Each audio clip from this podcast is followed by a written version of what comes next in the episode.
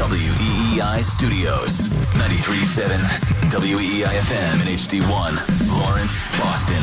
We're always live on the free Audacy app.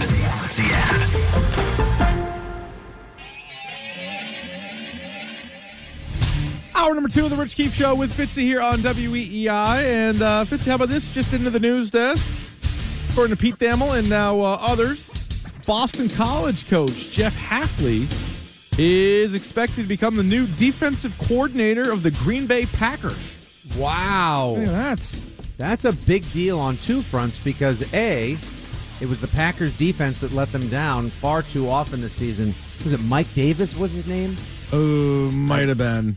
Yeah. Uh, I uh, Matt Matt Davis, Matt Barry. I don't know. Yeah, whatever. yeah, yeah, the- any which, any which way. Yeah. Joe Barry. Sorry, there it was. Joe Barry Carroll. Yep. Uh, he was criticized unbelievably this season.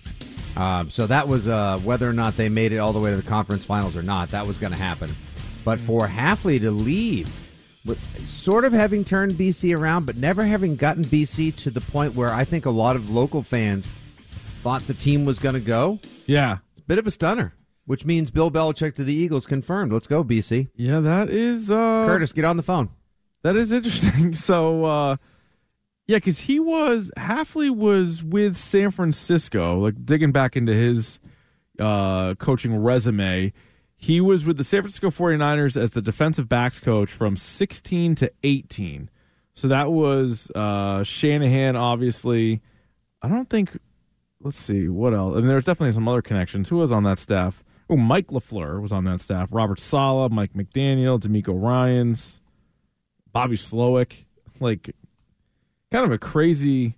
I mean, the coaching tree. It seems like it's a, it's a lot of redundant, right? It's like if Shanahan, McVay have then spawned everybody else. However, uh, yeah, leaving leaving BC after being the head coach there for the last four seasons, where he had a losing record. I mean, he was a game over 500 his first year, 500 his second year. 2022, they were three and nine. Then this past year, he finished seven and six with a big win in the Fenway Bowl. But that'll that'll do it for uh, Boston College. It looks like. Uh so you you can't blame the guy at the Fenway Bowl. That's right. They did win the, Fenway wasabi Bowl. Fen, the wasabi. my bad. Fenway My Bowl. bad. Get the sponsor. Uh, yeah, I mean, but making the jump to the pros. Look, if a why wouldn't anyone want to get involved with a team that's going to have more hype, more potential, Oh, yeah. more chatter Yeah. than Green Bay? Like that's going to be the buzzy team on NFL Network in July and August when training camp gets going, and they should be. Because quite honestly, even the Lions should have won, but the Green Bay Packers absolutely should have won against the 49ers as well. Uh, there's nothing, nowhere to go but up for that team. And so, why wouldn't you want to attach yourself to a team that could have championship aspirations next year? And also, jumping from the college ranks to the pros like that, that's a big deal. If he's the guy that turns around the Green Bay Packers defense in a year or two, that puts him in line, I don't think for a head coaching job, but if you're going to be at hmm. BC with minimal or limited resources, yeah, I would say so. and you would like to be the head coach ultimately at a larger program, something in the Big 12, Big 10, SEC, ACC, then the best way to do that, go to the pros, turn around a pro defense, jump back in, triple your pay, get a big time program. I, Yeah. It's a great move. It's a bummer for Boston College because I, I liked him, one of the best interviews in town, good guy by all accounts. But that's a win for the Packers, big time. And a question that only BC alums will care about: Who is going to coach that team? like that is sort of now, you know, Mike Vrabel. Big Mike. There is Well, his kid went there. He is. Mike's available Mm-hmm. if he wants to do that. Now they would have to, I would assume, let him run it maybe a little bit differently than they have been running things over the last few You think years. he would do it just for you know back on the S's and G's front? Like if Vrabel doesn't get a head coaching gig, does he sit out, or does he say, you know what, I'm gonna go in, I'm gonna turn BC around? I can't believe he didn't get one of these NFL jobs. So I don't I don't know where his head's at. I feel like if he sat out this year, I feel like he should be one of the top candidates for next year, but I also thought he'd be one of the top candidates this year. So maybe things have changed. They love these young guns. It's like young guys all over all are getting hired left and right.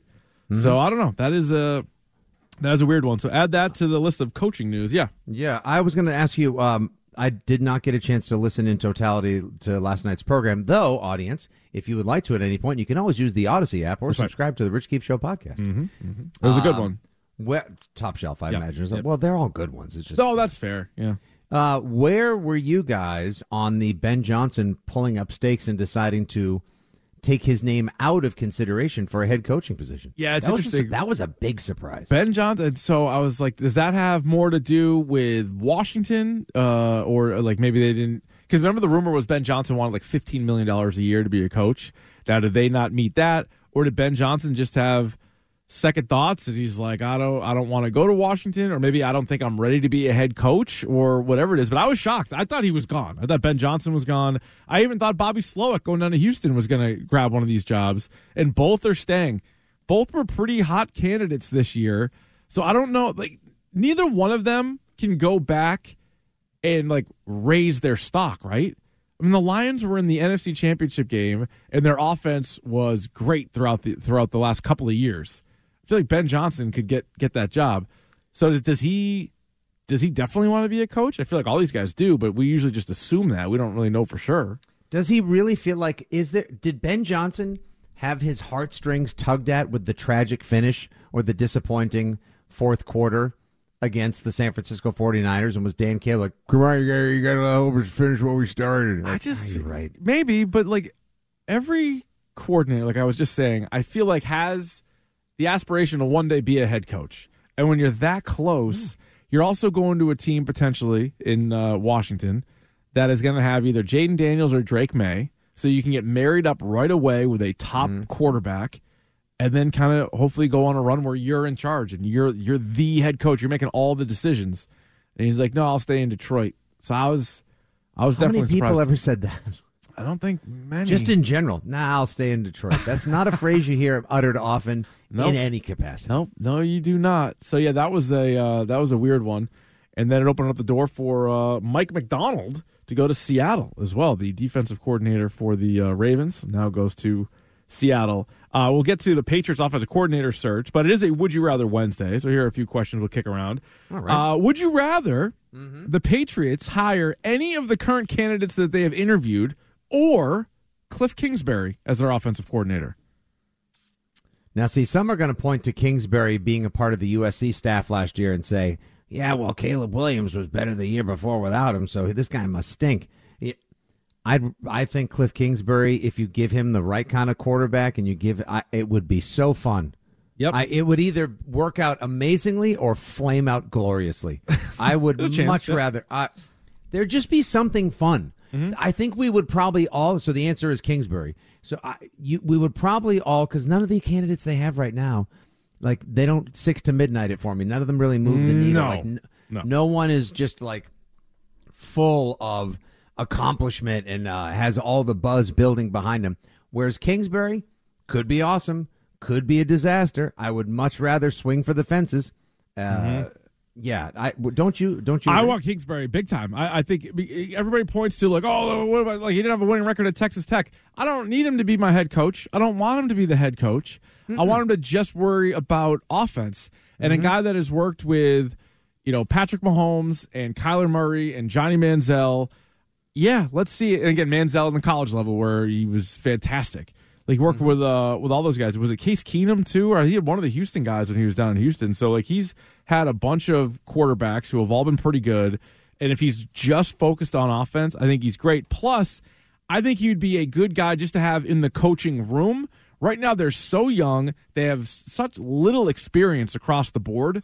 Throw in a guy that has four years of NFL head coaching experience mm-hmm. as your offensive coordinator.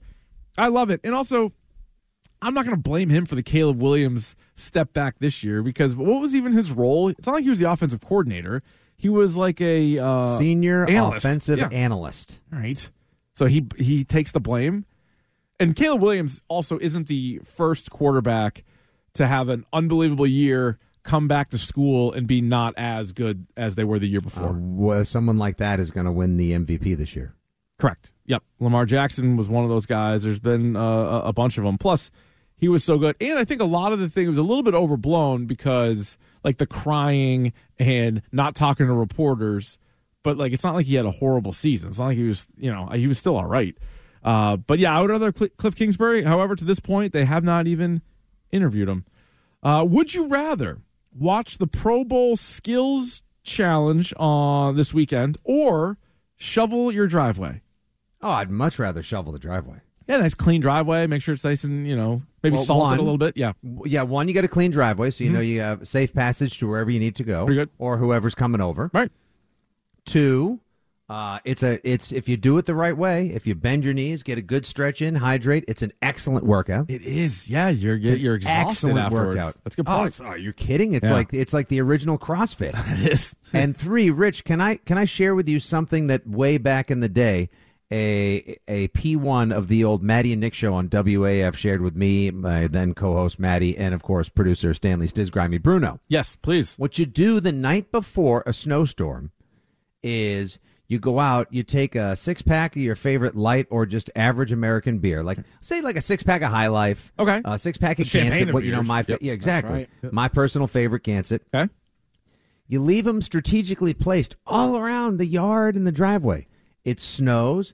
When you go out there and shovel every like 30 to 45 minutes, you run into one. Oh, you have pop it. it. You have it. You get a little you get a little treat I like that a lot. My one fear is using the snowblower.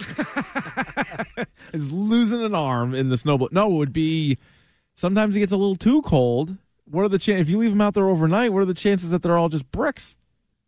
I mean, they could be, or they could be chilled to perfection. That's true. That's all. I mean, I now, if you leave a couple of higher ABV ones out there, like let's Yeah. say you leave two or three, two dippas, two really good, okay.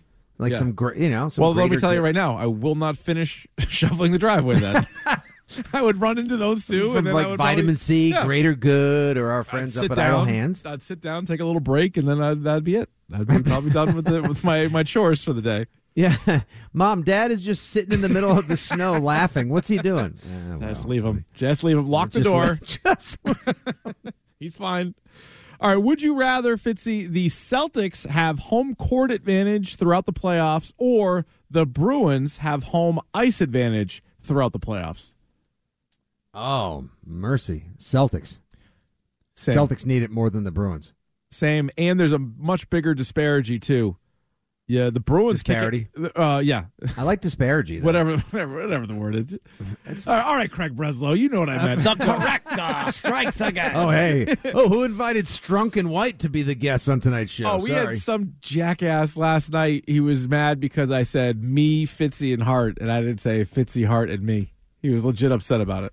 But anyway, uh, the Bruins' road record is fantastic. Like I don't think, like of course the old uh, adage you would love to have uh, Game Seven at home. That applies to every team and every sport. well, it doesn't matter for the Bruins. No, no, you're right, and that's why I say the Bruins have probably a better chance of winning a game seven on the road than th- the Celtics would. Like I think the Celtics till recently hadn't even lost at home.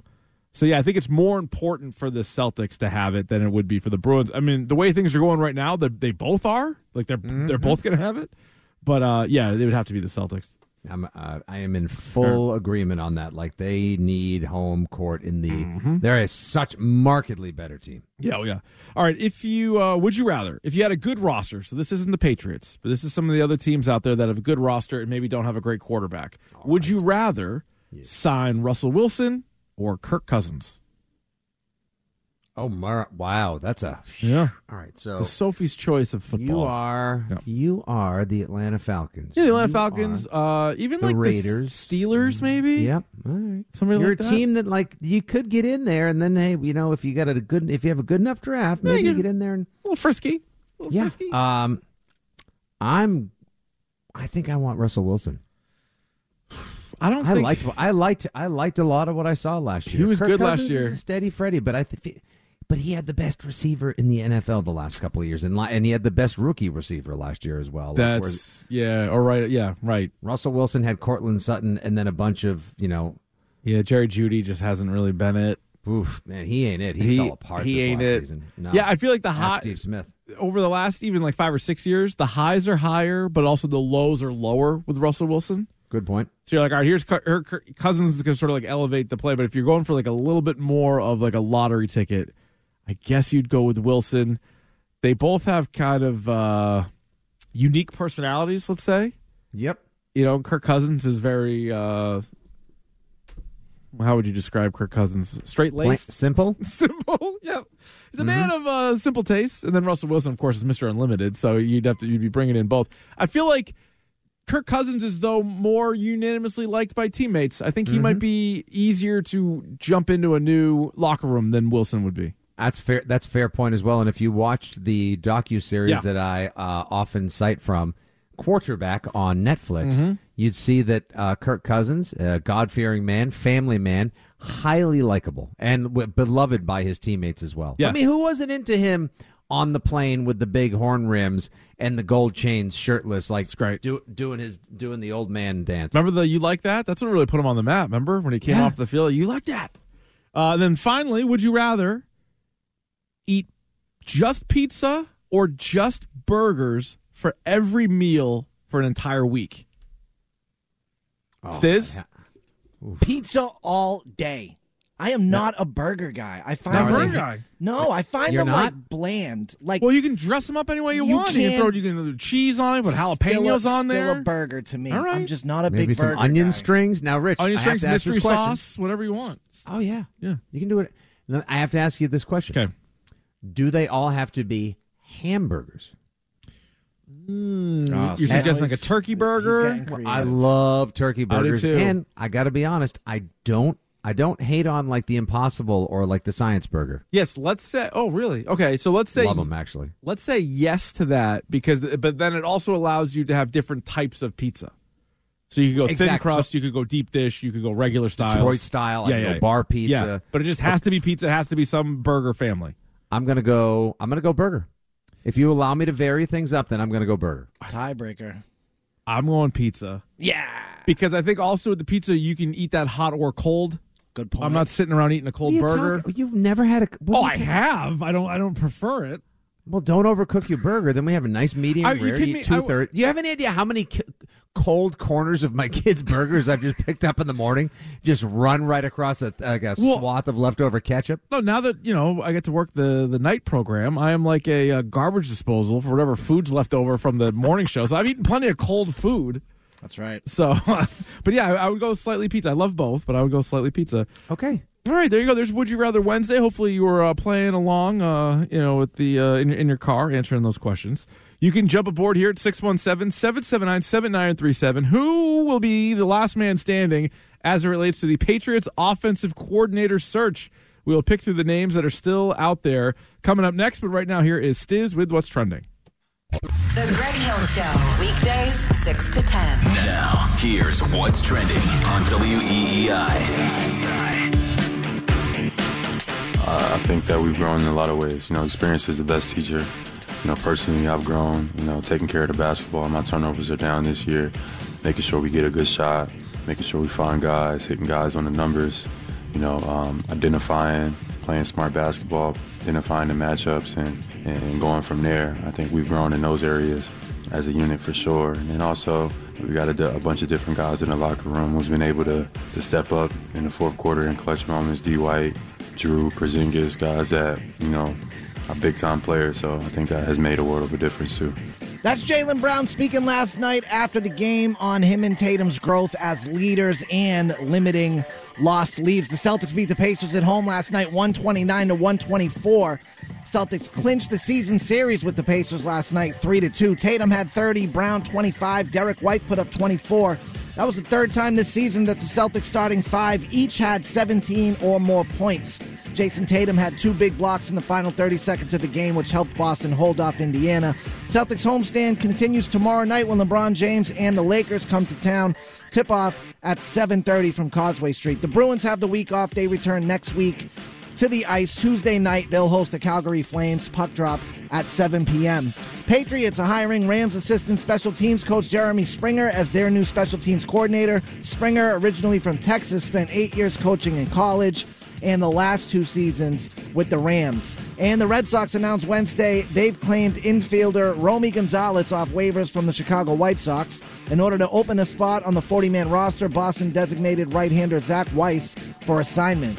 I'm Stiz. That's what's trending now on WEI and WEI.com. More Rich Keefe shows coming your way. You can listen to WEEI on your smart speaker. Just say, play 93.7 WEEI. Now, more of The Rich Keefe Show on WEEI.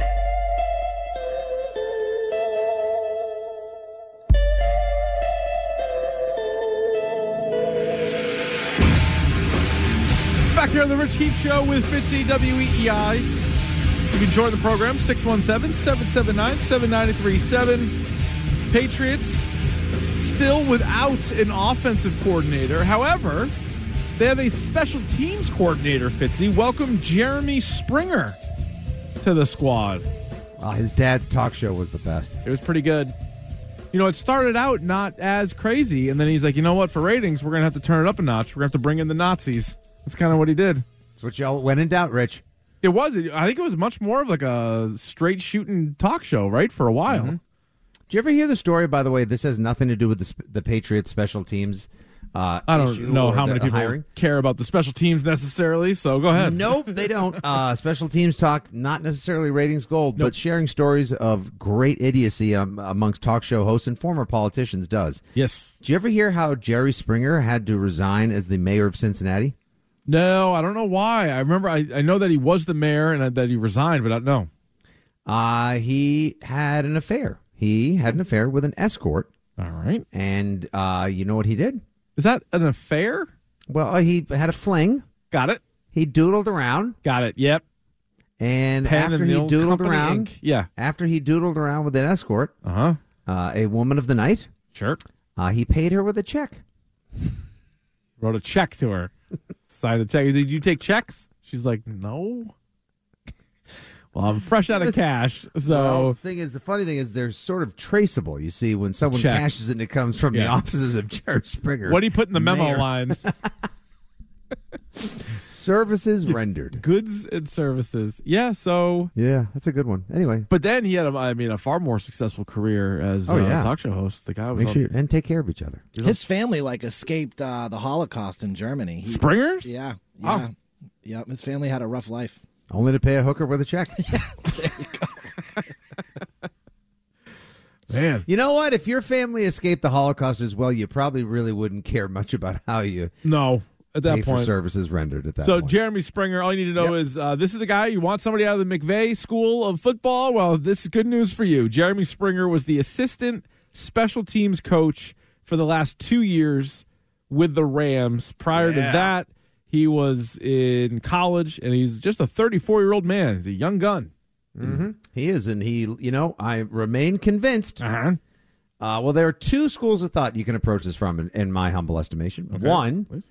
he uh, he was part of a special teams unit last year that was technically, according to DVOA metrics, three times worse Huh? than the Patriots. Okay.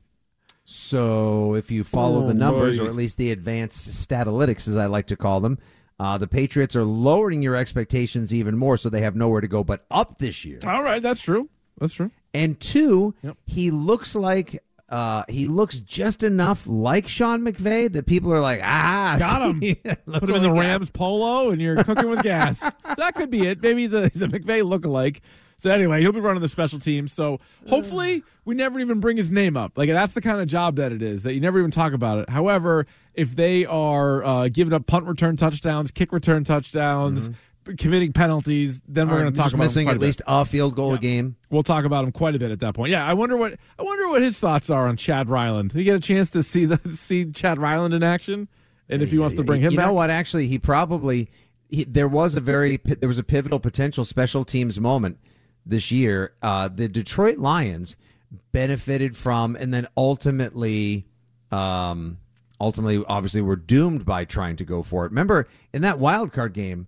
Rams only lost by a point. It was 24-23 and with 4 minutes 13 seconds left, Sean McVay went full surrender index and punted on like a 4th and 3 at the 45 or something. Dan Campbell Detroit never rolling over in his grave. Yeah. Yeah. Oh God, absolutely Hated it. And, Dan Campbell was like, "Oh man, yeah, yeah." So uh, the they never had a chance to try the long field Hmm. field goal that would have given them a chance to take the lead, and then ultimately Dan Campbell was to go for it later on.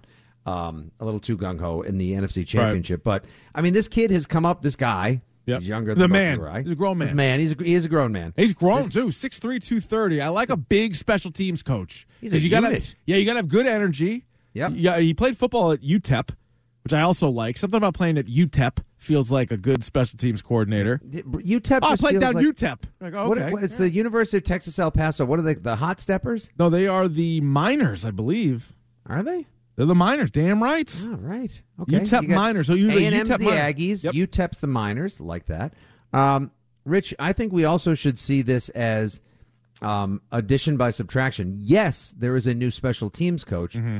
No, he is not Cam Achord or Joe Judge. So this could be a double dub. True, because it seems like you know with Jerod Mayo and DeMarcus Covington being promoted, it seems like there was a chance you could just have a lot of familiar faces, them not going outside their comfort zone. So that is a positive. And as for the offensive coordinators, they interviewed eleven guys. Some of them immediately took other jobs, like Shane Waldron to the Bears, Zach Robinson down to the Falcons, uh, Dan Pitcher stayed in Cincinnati. Yep. Then you had a couple of other guys sticking where they were. Jerrod Johnson, it was the QB's coach in Houston. He's staying there. Thomas Brown, the Carolina Panthers offensive coordinator, is going to the Bears as the pass game coordinator. So he's taking a step down. Step down and going to the mid. Okay. Yep. Going to uh, Shane Waldron Oh, to work with Shane. He probably figures he can benefit from a little Shane Waldron shine. and okay. Caleb Williams, most likely, trying to jump jump on there. Very, very well Yeah. could be the case. Now Tanner Engstrand, who's the pass game coordinator and was was to become Yep. the offensive coordinator for the Lions. Now he's still behind Ben Johnson, who's remaining offensive coordinator for the Lions one more season. Mm-hmm. Does he stay? And hopefully the Lions offense is really good next year. He gets a little shine, or does he take the chance now to bump up, uh, maybe bump up his resume and profile? Yeah, I mean, it's funny if he if he's like Ben Johnson, he'll be happy to run it back again. You know, because Ben John, like they both could have stepped up. So if Ben John and I don't know what their relationship is like, but obviously they work together quite a bit. Uh, Engstrand's been there the last three years in Detroit, so they might have a similar philosophy. But I would think the opportunity, even though the Patriots roster not great, but you're going to get a young quarterback in all likelihood, and that's what you'd you'd kind of want compared to some of these other teams that have you know have no idea what the quarterback's going to be. But those that are remain who they have spoken with, so you could always go somebody else. But it's Nick Caley, old buddy Nick Caley.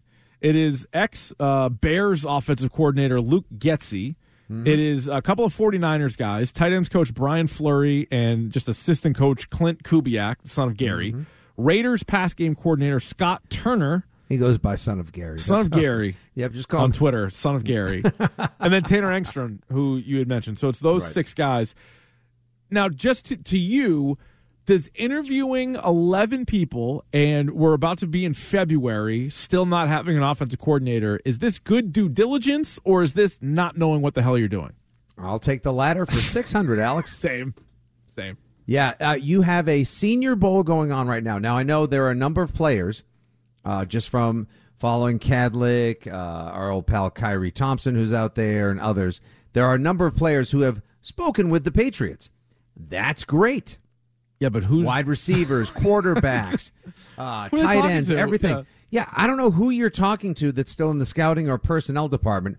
Who are they coming back to report to? Jerod Mayo? That's great. Maybe the head coach has some wants and wishes and needs and crushes picking up, watching uh, game film and everything else running on the NFL network or on social media now. Terrific. Shouldn't they be looking? Shouldn't they right now be looking for people that are going to fit the new offensive coordinator's scheme? Yeah. We also don't know who the GM is going to be. Now, maybe it'll just be one of these guys that's there doing the job. Then ultimately, there's like, ah, you're here, so you have the job. But right now, you don't know who's picking the player at three, and you don't know who's going to be coaching that player the most, the, uh, the closest. You don't even know who that is. Right.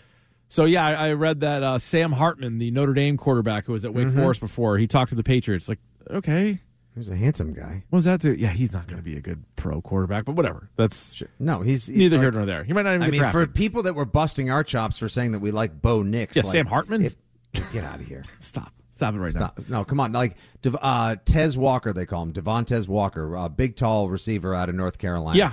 I've read a couple of I've read a couple of draft uh, write ups on him, just because the Patriots have spoken to him twice, and all I keep thinking is, hey, we already have Tyquan Thornton. Oh, nice. Yeah, the Senior Bowl is kind of crazy. We were talking about it with Kadlick last night. You'll have guys that play themselves into the first round. You'll have guys that are like seventh round or undrafted, like all playing in the game. Like it's a big mm-hmm. swing. Like the top, top, top guys choose not to play. But then again, there's always people that get excited for quarterbacks. So both Bo Nix and Michael Penix a month ago probably weren't first round picks. But if they have a good Senior Bowl week, then a good Senior Bowl, then a good combine, a good pro day, like all right, well they Play might themselves up. They could. They definitely could. All right, let's go to the phones. Uh, Polly is in Dedham. He joins us next. What's up, Polly? Polly. Hey, good to, good to speak with you guys again tonight. Same. Um, I- I'm, I'll take the burgers all week. That's yeah. for All starters. right. Fair. Yeah. Nice. If I can't if I can't get Tom Brady back here, I really would like to see them uh, the, the Russell Justin Fields Fields away from the Bears. I think he's a stud. I thought the Jets were crazy not taking him with the, second pick in the draft a, few, a couple few years ago. Yep. I really Wait, Paulie, do you him. think he's Paulie? Let me ask you a question. Do you think every, it's it's very easy to be enamored of his athletic ability because the kid can run. He's got a cannon for an arm. It's a little bit of a Mm-hmm. long motion, but do you think he's just been un, the victim of bad coaching? Well, that's that's what they're saying. He didn't have a great offensive line. Uh, then I've heard nothing but bad things about his offensive coordinator. Um, you build up, you build up that twice. offensive line. you, you build that offensive line. You know, I think you got a good shot at, at signing, uh, re-signing Trent Brown and Michael and Onwenu right off the bat. If you're bringing somebody like him, and you're bringing Josh McDaniels, who's got all kinds of experience, he can run any type of offense you want to lay in front of him. He's he's seen he's seen and pretty much done it all. He can make adjustments. Guys are talking about how we'll be able to. Um, Well, some of your so-called experts out there, how Mc- Mc- McDaniels will be able to make adjustments and be, cre- what do you be what do you creative. what do you base that off of, Paulie? Like he's he's run a similar offense the whole time he's been in the league, and he had a ton of success with Tom Brady, and then without Tom Brady, the success wasn't really there. Uh, well, it's because he had because that's what he all he had was Tom Brady. Tom Brady's a, he's a pocket quarterback.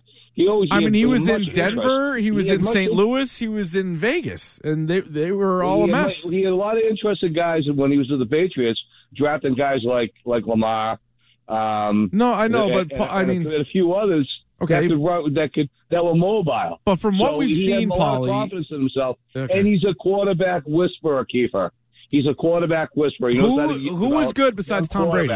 Who was good besides Tom Brady? All right, well, I got to let you go then, Paulie. I mean, if you're going to give me the Mac Jones 2021, I guess we can talk both sides of that one. It was clearly the best of Mac Jones that we've ever seen, right? He sucked the two years after that, but I wouldn't bank everything on that one. He was in St. Louis for one year as the offensive coordinator. They were the worst offense in football. You can look that up. They're the worst offense in football. Denver, he drove that thing into the ground. He drafted Tim Tebow. You're talking about mobile guys. And then Vegas, they wanted to fire him last year. They didn't because it would have been too expensive. They ended up firing him this year. Weren't getting great play out of the quarterback. They ended up switching it to Aidan O'Connell. Garoppolo was so bad. So I don't want Josh McDaniels. I, I don't want him at all. I know these guys that they're interviewing right now don't have a ton of experience, but I would take the unknown over just trotting back Josh McDaniels. You know the the Patriots offense. I feel like we like we remember it as if it was like some sort of machine, or if it was you know just be, there were a couple of games where they played teams that had bare bones of their roster, like the Browns game, Yeah. the Titans game, the Jets game, the Jaguars game. Yeah, they really feel like- feasted on like a couple. Of, they, they score fifty against the Jaguars, I think. pat- like and 50 against the Jets Yeah, too. They yeah, padded right. stats in those games. Yep.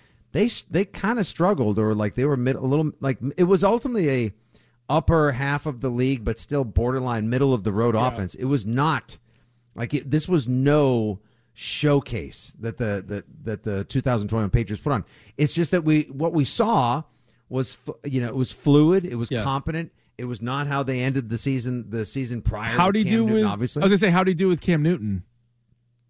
Not great. Josh McDaniels? Yeah, I, d- d- he sh- probably should have gotten an award for squeezing all the blood out of that stone. That I mean, I that's true, I suppose, but it's like I'm not. I'm not even. pass plays he called where Jakobi Meyers threw freaking dimes to No, Rex. Burkhead and Cam Newton. Listen, I'm not putting blame on McDaniels for Newton, but like if you're just talking about his entire resume without Brady, like that's Mm-hmm. also on there. Like the Cam Newton year where they had, I don't know where they ranked, but they were one of the worst offenses in football. So like that was all. He was also uh, at, at the head of that.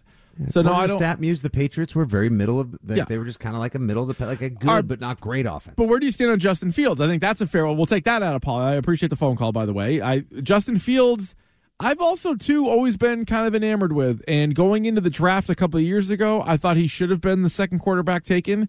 And not that that would have paid dividends, but you know, Zach Wilson sucks, Trey Lance sucks, Mac Jones sucks, and Fields has been up and down. So it's not like we have the end results on all of that, but would you take Justin Fields?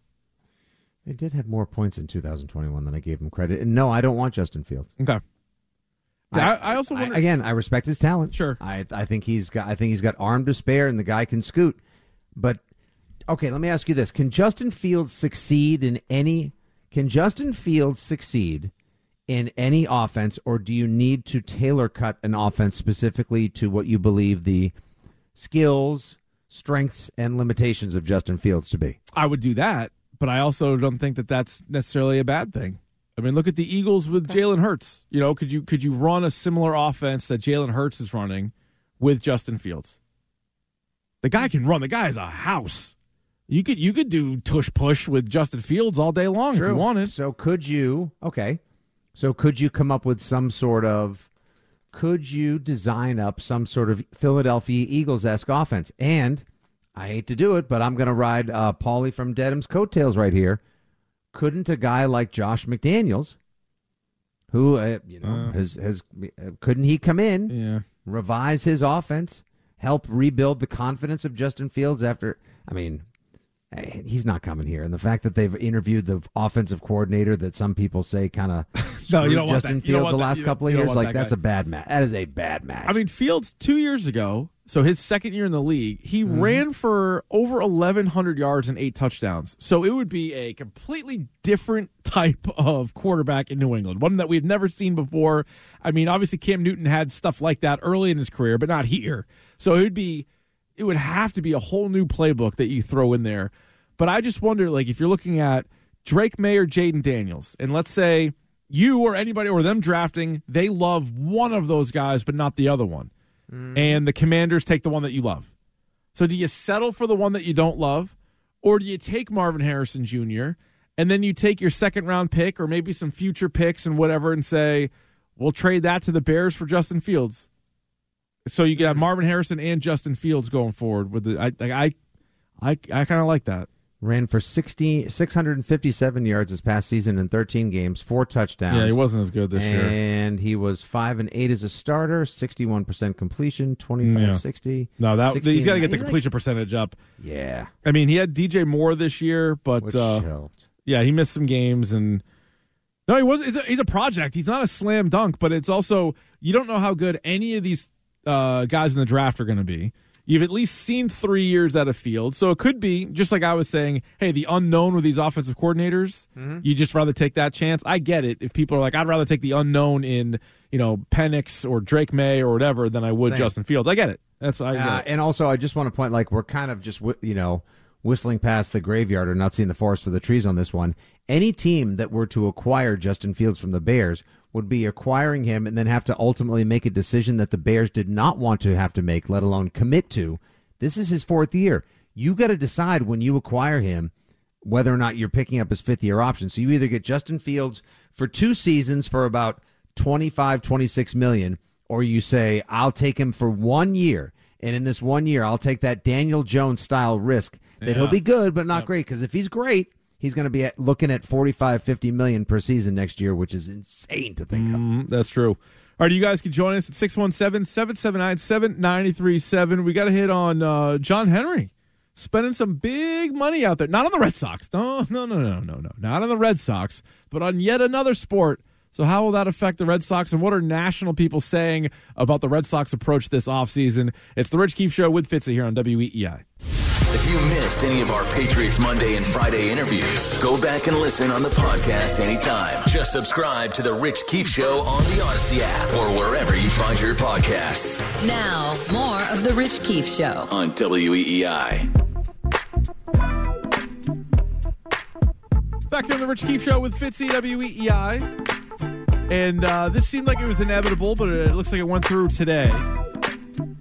But John Henry, a part of this uh, this big group of billionaires, getting involved with the PGA Tour, and uh, Fenway Sports Group is part of this strategic sports group.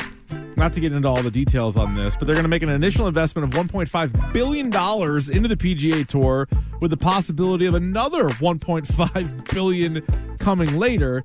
The reason I bring that up is it just seems like once again, John Henry spending a ton of money in places that are not the Boston Red Sox. Correct. And uh, I guess this is as long as he owns the Red Sox, it just feels like this is going to be our reality where they're probably going to have somewhere between the 10th, 11th, 12th, maybe lower payroll in Major League Baseball. But he's going to continue to make a profit off it because people are going to fill up Fenway Park. Not diehard Red Sox fans necessarily, but just people in general are going to fill up Fenway Park. And, you know, hope for the occasional good year and see what happens, but not really make any kind of big financial commitment to a lot of players going forward. Not be a player in free agency like they have been in years past, but you know, owning a hockey team, owning a soccer team, owning part of this PGA tour, maybe getting a basketball team down the road. It just seems like the sad reality as long as John Henry's owning the Red Sox. I, I I can't I can't even begin to tell you how upsetting I found the not re-signing Justin Turner Oh yeah, to be. I, didn't go I, for that much. Goes for one year and goes to the Blue Jays. You're like, goes to one year, thirteen million dollars. He made nine point three last year for the Red Sox. So the guy gets, and deservedly so, considering the season he had on the field. Not to mention how incredibly valuable all of his teammates and his manager Alex Cora said he was to keeping that team together. Leadership like they could never have imagined. How could a team that is banking on so many uncertainties and so many young players that are either on the roster now or that are coming up not benefit from the leadership and the poise and presence of a guy like Justin Turner? Also, who is how are they going to replace all the numbers he brought as a right-handed second baseman, first baseman, DH, utility, third baseman? Like the guy did everything. He was flex seal for the team last year. And yet still, Fenway Sports Group, which is far too busy sinking money into one of the two golf leagues, and I thought they were supposed to have merged, and I don't even understand what the hell's going I on between honestly LIV don't. and PGA. No it's idea. Too None. much. Everything I read seems to contradict the last thing. So I'm like, I don't know. I don't need to waste my time. Mm-hmm. They were this. at odds. They were mortal enemies. Then Yeah. they merged, but apparently the merger did it go through? Did it not go through? I don't know. Is it to anyone's benefit? Now people are pouring money into the PGA. Okay, I don't. I don't get it. I also don't care. What I care about is knowing that the people that own the baseball team in town, in a town that is full of ravenous fans, regardless of how many World Series they've won or not this century. And what they're going to be served up is a retread version of last year's team, banking on a bunch of uncertainties like, worse. A worse version. I, well, no, I th- I legitimately think I think it's worse. that the nerds and the data the data herd Yeah, yeah. have told them Breslow and the company. And, and the other young players that started to ascend last year, in mixed in with the guys that are going to be called up, will be able to give them what they had, if not even better. Plus, also we think there's going to be the health, and we'll get more innings out of Giolito than Sale. Turner, Verdugo, and Duvall, you didn't replace those guys. So, like to your point, all you're hoping is you can't go into a season saying, "Well, if we get career years out of our nine starters," because that never happens. Mm-hmm. You might get a couple guys having a career year, a couple guys are going to slump, and then a couple guys are going to be what they just what they are. That's kind of how baseball works. Yeah, so Duvall, I know the guy didn't have the season we had hoped he would have, especially got given the white hot start he got off to. He's not there, so I don't know who's playing center. I'm not sure who's playing right. Who's the right fielder, by the way? Is it Refsnyder? Uh, I think it's going to be Abreu, maybe.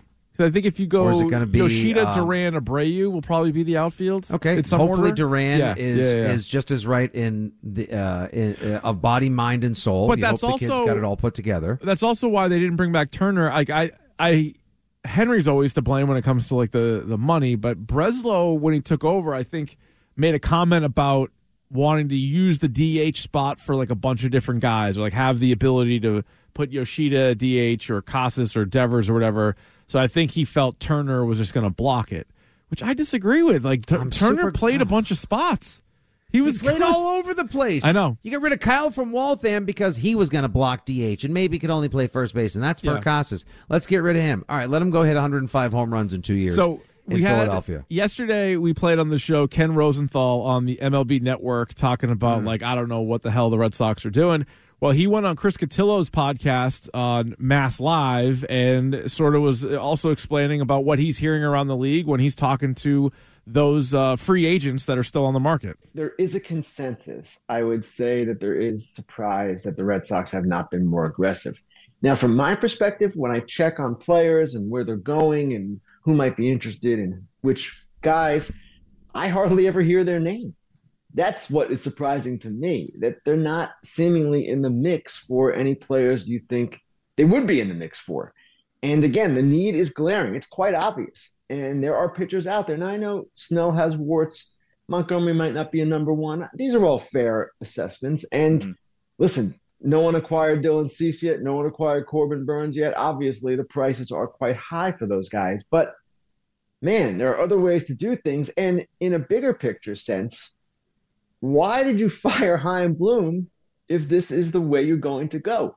The right. complaint with Chaim Bloom, as I understood it, was they're not winning at the big league level. Fair complaint. They had not won at the big league level. They finished last three of the last four years. Okay. But if the goal is not to finish last, which I would imagine it is, this is an odd way of going about it. Also, what a terrible, like, low bar. If your goal is let's not finish last, like, how come if the goal, like, hey, win the World Series, that's aggressive. Mm-hmm. After you were like, oh, make the playoffs. There's an extra wild card team for God's sakes. It's not that crazy to get into the playoffs and then see what happens. Their Rich, goal is to just not be last place. Yeah, yeah. I'm sorry, I didn't mean to step on your toes, no. but an 84 win team made it all the way to the World Series last year. All you did is got to get in in baseball. And they're not even talking to free agents, according to Rosenthal. Like they have no interest. And I get, I half get what he's saying about Chaim Bloom because I think one of the big criticisms of Chaim Bloom, at least for me personally, was how bad he was at the trade deadlines the last couple of years. But if your overall approach is wait for the young guys, then why fire him? I think the only reason why they fired him was they were hoping to get like a little bit of goodwill from the fan base. I really believe that. I think just when you think like oh they're they're completely like you know they they don't listen to the fans. I think over the last two years they did two things that they thought would be enough. They signed Rafael Devers to a long term deal. They're like oh that'll mm-hmm. shut him up and then they fired Chaim Bloom, thinking that yeah. that was going to like cure everything. Here, but it's not. Give them some meat. Here we are. That makes sense. Yes. That's what it is. No, really, it's just those two things. These are the two let them eat cakes from yeah. high in the tower. So then when you freak out and when you tell, hey, Sam Kennedy, uh, the, how come the front office doesn't care? He's like, oh, of course they care. We, we care so much. Like, Rafael Devers, huge long term commitment. And Chaim Bloom, you guys didn't like Chaim Bloom, right? Well, Breslow's doing the same thing. And what's worse about Breslow is he's like, hey, you got to be patient and we can all count on uh, Teel, Marcelo Meyer, and uh, Roman Anthony. Who Chaim Bloom brought all those guys in? Those are all Chaim Bloom guys. I'm, I'm sorry, and I, I am just blanking right now. The name of the right fielder last year uh, came up late in the season, undersized, swings out of his socks every time. Abreu, Wilyer Abreu, right? No, no, no. I was thinking of uh, oh, Ceddanne Rafaela. Yeah, Ceddanne Rafael. Yeah, so he could play a bunch of spots. He is could play he, how, second how, base. How much is he expected to factor into the 2024 lineup? I bet they're counting on him based on what they've had, like what then they just come done. out and say we're building for 2025. We're going to go full youth movement yeah. this year. Um, That's brutal. I I just I hated Turner getting away. Yeah. I hate that they haven't made any moves for these guys, and it's just going to turn in. It's you welcome back to the overpriced selfie factory, everybody. Brutal, and so that's the state of the Red Sox. If you want to get in on the Red Sox, add it to the conversation tonight. Feel free at 617-779-7937. Two hours down, two hours to go on the Rich Keefe Show with Fitzy here on WEEI.